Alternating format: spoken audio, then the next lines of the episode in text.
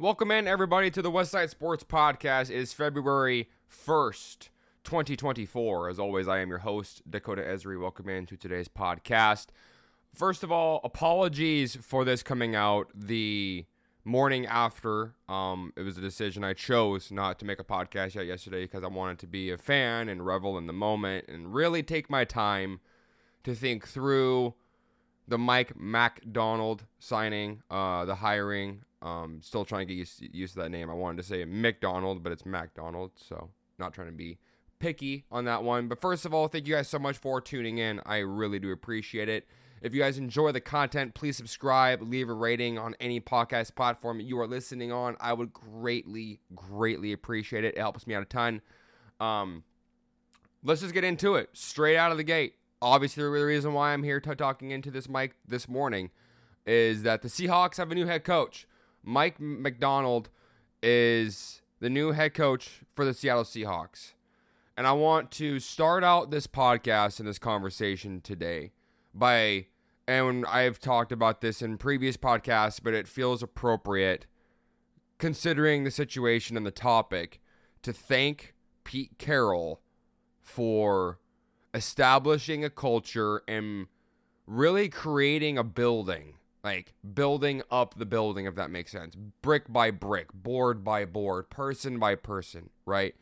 It doesn't matter if it's chuck arnold the team uh, president. It doesn't matter if it's jody. It doesn't matter if it's the lunch lady if it's the person who's at the front desk right? Pete established the building beforehand and obviously today's not about pete but it feels appropriate to just for a brief minute say thank you for everything that you've done, and I'm really excited to see what his advisory role will be considering the situation we have now.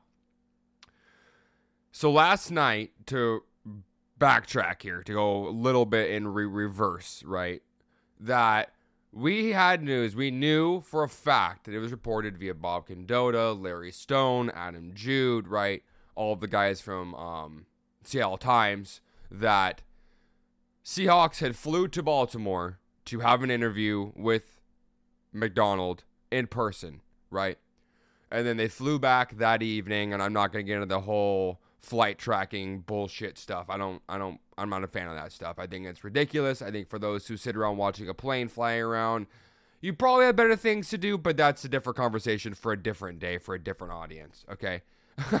um, the Seahawks knew and made it apparently clear that they had their interest in this man, this young man, right? And I know he's not technically young, young. He's not, you know, 30 years old, you know, like, or 31, like I am, for example. He's 36. He's a couple years older than me. But listening to the story behind this man tells me more than what I could have known if I had just looked at his profile and his stats and went from there right?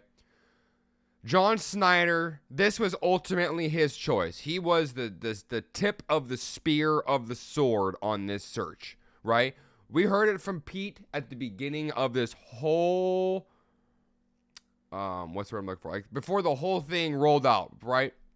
The whole timeline was created that this was going to be John's choice ultimately.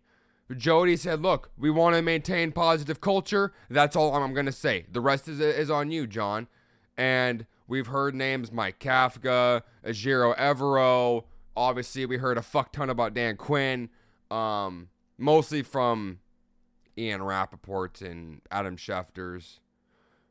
Mostly, honestly, it was mostly Ian Rapoport and stuff because Ian just doesn't know much about our franchise. Not to be disrespectful, but just pointing out the the absolute facts that the Seahawks knew what they wanted, what they were looking for, and they found what they were looking for in a man that, in my opinion, is an absolute genius. He's a wizard. He's brilliant, right? And people could say, well, how do you know that he's so smart, right? How many did you watch any Baltimore games besides for uh, the Seahawks game this year? And I'll be completely honest with you. No, I haven't. But you know what I have watched? A whole shitload of clips. I watched a lot of defensive breakdowns. I've listened to, excuse me, I've listened to guys like, you know, you know, Dave Wyman does a great job. Ray Roberts does a great job. Michael Bumpus, KJ Wright. I haven't got to KJ's podcast yet, and I'll get some more, you know, insights and tidbits for you guys for next podcast from there as well. Highly, highly recommend that you listen to that podcast. But Mike McDonald's resume, right? It isn't just, oh, defensive coordinator, Baltimore Ravens, or now previous defensive coordinator for the Baltimore Ravens. And that position just got filled literally 10 minutes ago. So that's a different topic as well, on just a side note. But Mike McDonald went to Georgia, George Bulldogs, right? Was in their college trying to get his stuff done. He got hurt, blew out his knee. And then when he blew out his knee, as he was trying to rehab from his knee, he had a back injury, right? That pretty much said put the old kibosh on his professional playing career. Well, Faculty realized very quickly, administration and people within the football program at the University of Georgia, that this man was destined for a coaching role. And he turned into and applied for what's called a GA, which is a called, which is a graduate's assistant job. And if this is boring for you, I, I apologize. I'm just trying to be as thorough as I can for you guys, right?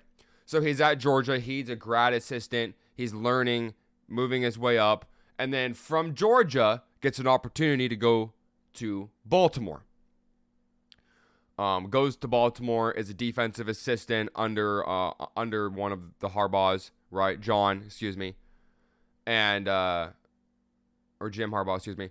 And uh, when you look at all this stuff and his back and forth, right? He goes Georgia, he goes to Baltimore, and then all of a sudden Michigan comes calling, saying, "Hey, man, uh, can you help fix our defense? Because we're like not very good. And Michigan, uh, if I remember the stats, and I apologize, I don't have them right in front of me, but I'm going strictly off my memory, which nine times out of ten serves me right. The the Michigan Wolverines were roughly middle of the country, middle of, of the pack in defensive efficiency, points allowed per game, yards per game, blah blah blah. Right. So McDonald comes in. They went from middle of the pack to seventh best defense in the country in one season, right? And it's not like this guy blitzes a shit ton. I'm gonna get into that later, right? But it's the fact that this guy knows intuitive ways to get the most out of every player on his defense. And that is not easily said about many many coordinates or better yet, many coaches in general. Just period.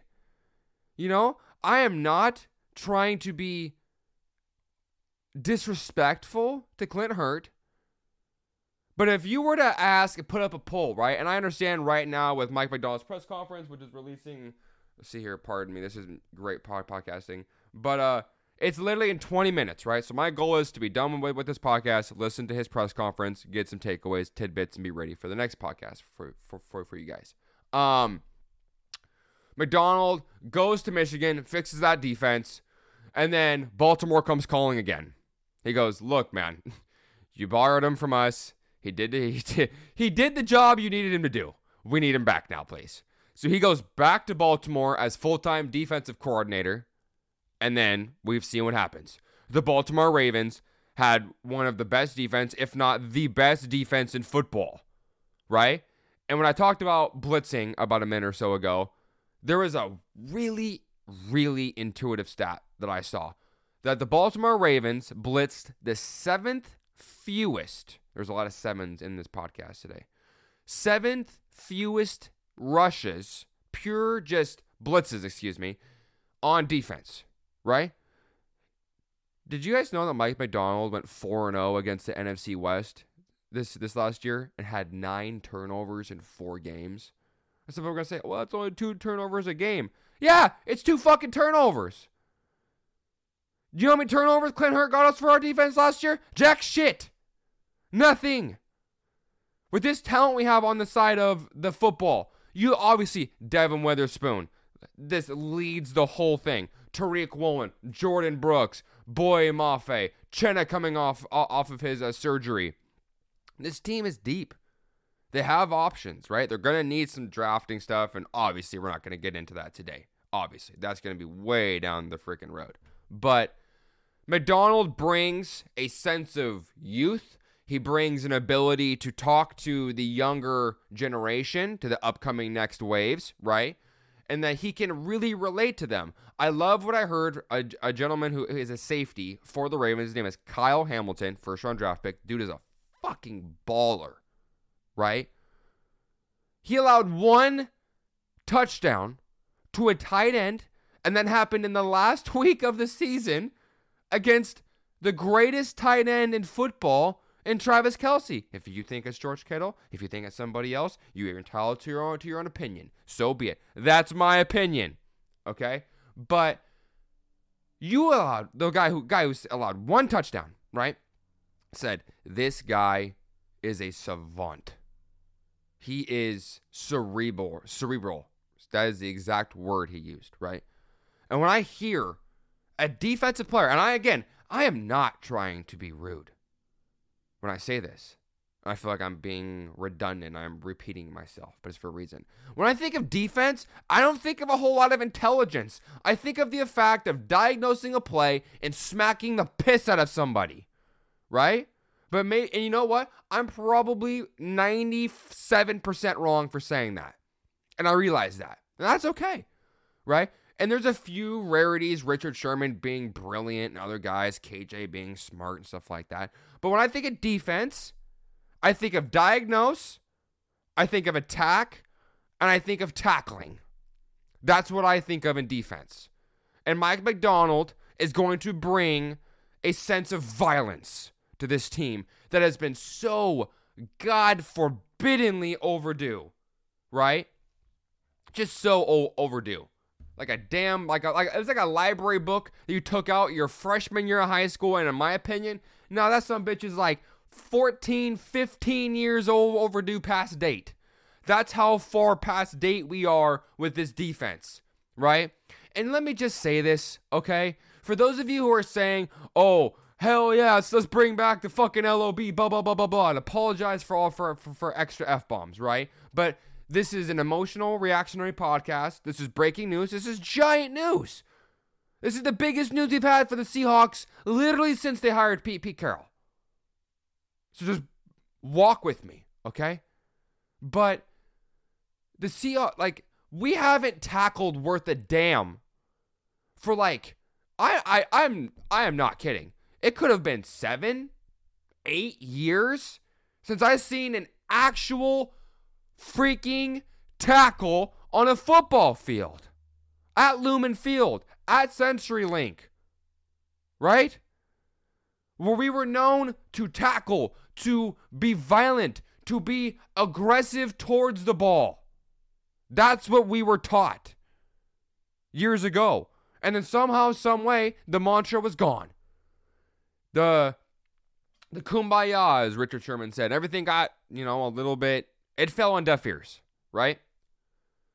When you bring in a young, jubilant, innovative, defensive orientated mind who says, hey, look, I took a defensive tackle in Baltimore who had six and a half sacks in three years. He had 13 last year. Jadeveon Clowney's career has been mostly a bust.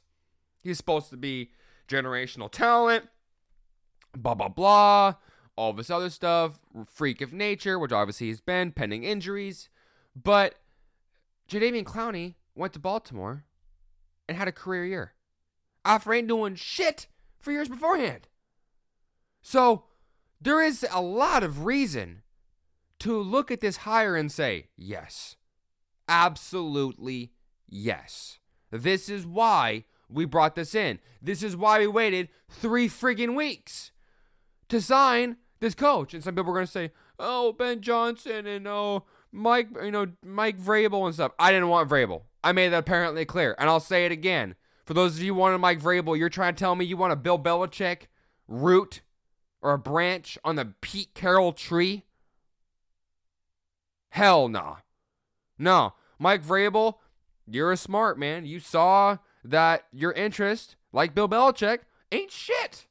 It ain't nothing this year. Facts. So for all the people saying, "Oh, well, you know, Dan Quinn would have been, you know, hired a better staff. You know what? That's a conversation we could have had if we if if we if we were here. But we're not. And that's just it is revisionist history. Right? It's it's hindsight 2020. Well, what would we have done differently if we had this guy versus that guy and blah blah blah blah blah. The facts are as such. The Hawks went from the oldest head coach in football to the youngest. We sticked to the defensive side of the football as I clamored and preached and begged and hoped to the Lord above. Nothing against the offensive guys that came in Ben Johnson, Bobby Slowik, the rest of them, right? But we all knew if you are a Seahawk fan and you said to yourself that you wanted an offensive coach, I would understand, but I would say, but that, in my opinion, it's not the smart thing to do. The offense side of the football was the best part of this team last year. You address the weakness, you reinforce the weakness, right? And some people are going to say, for example, for the Mariners, not to, you know, make a, you know, a cross sport analogy, a lot of people said, Shannon Drayer, for an example, that the Mariners should reinforce the strength. The Seahawks, if you were to say you wanted an offensive coordinator to reinforce the strength of your team, the strength being your offense, Geno, DK, running backs, tight ends, blah, blah, blah, blah, blah, right? The list goes on. But speaking of the offensive side, and speaking of Lynx and the new coach, how is Geno Smith going to play into this whole equation? That's a great question. Wonderful question. Nobody knows. Nobody knows. Was I mean, I would think in the best interest for the organization, you keep Geno around, you draft a quarterback in this year's draft, which I think is a necessity, even though we're missing a second round pick from the Leonard Williams trade, right? Which would have been really valuable this year. But I mean, again, that's just another that's just another incident, another case of hindsight, right? That we have the quarterback at hand that can keep the uh, the one side of the ball that is already pretty much set in stone, minus the fact that we don't have an offensive coordinator. But when we get to that, we'll we'll cover that info at a different podcast at a different time because that's not going to come out today. If it did, I'd be shocked. I don't think that's going to happen today. I would anticipate probably the next 24, 48 hours we'll get an offensive coordinator and we'll get the rest of the staff and information to be figured out. But it's in it's important to rejoice what has happened today. Or, excuse me, yesterday, because I'm a day late to it. And again, apologies for that. But I wanted to revel in this and be a fan, right? Before I put my hat back on as the as the you know this the old podcast hat on. Pardon the breakup there, but I just love what I've seen. I love the decision. I loved everything that I saw, the joy from McDonald and his wife and all this stuff. The Seahawks are in a better position today, in my opinion, than they would have been with Dan Quinn. I feel like Dan Quinn was always the safety option. Congrats to Dan Quinn on getting the head coaching job with with the Washington Commanders. It's an absolute awesome opportunity for him. They have a shitload of money uh, top three draft pick inside the draft. They have 70 million in cap space for free agency. Washington's going to have every opportunity to address that team. Whether or not they stick with Sam Howell, I don't know. I think that would be beneficial to them. But if I was them, I wouldn't blame them for if you want to ship him out, you know, or you want to keep him around like a Taylor Heinicke situation. So be it. That's fine. But uh, it's just gonna be interesting to see what Washington Commanders does. But I'm, this isn't what, what this isn't what this podcast is for. Us talking about Washington football team, but it's just it's been a roller coaster ride. It's been a lot of emotion. It's been a lot of waiting. It's been a lot of speculation. And now that we're at the end of this proverbial roller coaster and the end of this rainbow ride, right? That the Seahawks are in a position now where they can say, we're going to address the defensive side of the fo- of the football. We need to invigorate the Baltimore Ravens way of tackling and wrapping and just playing like there's four like like, like KJ said yesterday on Brock and Salk. The Baltimore Ravens when they played against the Seattle Seahawks seemed like they had 14 guys on on the football field because of what they were doing, the scheme and the communication and the understanding, and there was no question mark. And That's what we saw last year was a lot of question marks, a lot of uncertainty, a lot of what are we really supposed to be doing here? We will not. And I will stand here on my rock. I would, if I could, I'd stand on my table, but I'd probably bust this some bitch right out. Um, that this team is going to be better against the run and on defense next year. Am I going to say that they're going to be a top 10 defense? Hell no. All right? I want to make that abundantly clear. No. They're not going to be LOB. Knock the shit off. Be realistic. Stop stop reminiscing of yesteryear. We are in a great position to build a great team. Be thankful for what we have and don't cast previous aspersions and previous wants onto the current roster. I think that just makes a waste of your time. It makes for stupid conversations, and people are just going to say, oh, you know, 75% of the fans, I believe, will say, oh, you know, you're right, but the LOB was, you know, a decade ago. That's gone. Another 25% of the fans are going to say, "Oh, well, that'd be great. LOB, new defensive coordinator. Let's uh, let's bring it back." That is a once in a generation defense, people. Okay. I'm not trying to be John Johnny Raincloud. I'm not trying to piss all over your dreams. I'm not trying to do that. Okay, but be realistic. Be thankful for what we have. Look forward to our draft to free agency. I don't know how much money we have right now before people start flooding my, you know, my mentions and stuff. Well, how much money are we, do we have? What, what, you know, what options are we are, are we are we going to get into? All I'm gonna say to end this little podcast here, just before the press conference starts here in about five minutes, that I anticipate at least one key player of Baltimore's defense to come to Seattle. I don't think that's going to be Patrick Queen, the linebacker same draft as Jordyn Brooks. I I mean, it's because he's going to cost 18 to 20 million dollars. That's a rough estimate. That is not a solid number. Do not come back at me with it. It is a guess. Okay, but now we can build towards the future with a new image of what this team will be, and that's a very exciting thing to have. And it's been an absolute roller coaster ride that I've been. It's been exhausting it's been fun to put it lame term. I mean, fun is kind of a, is a bland term and word in general. But now that we're done with it, I'm very impressed with John, with the staff, with the organization, administration, everybody included, all hands on deck, that they knew who they wanted. They went out and they got the fucking job done. So for that, round of applause.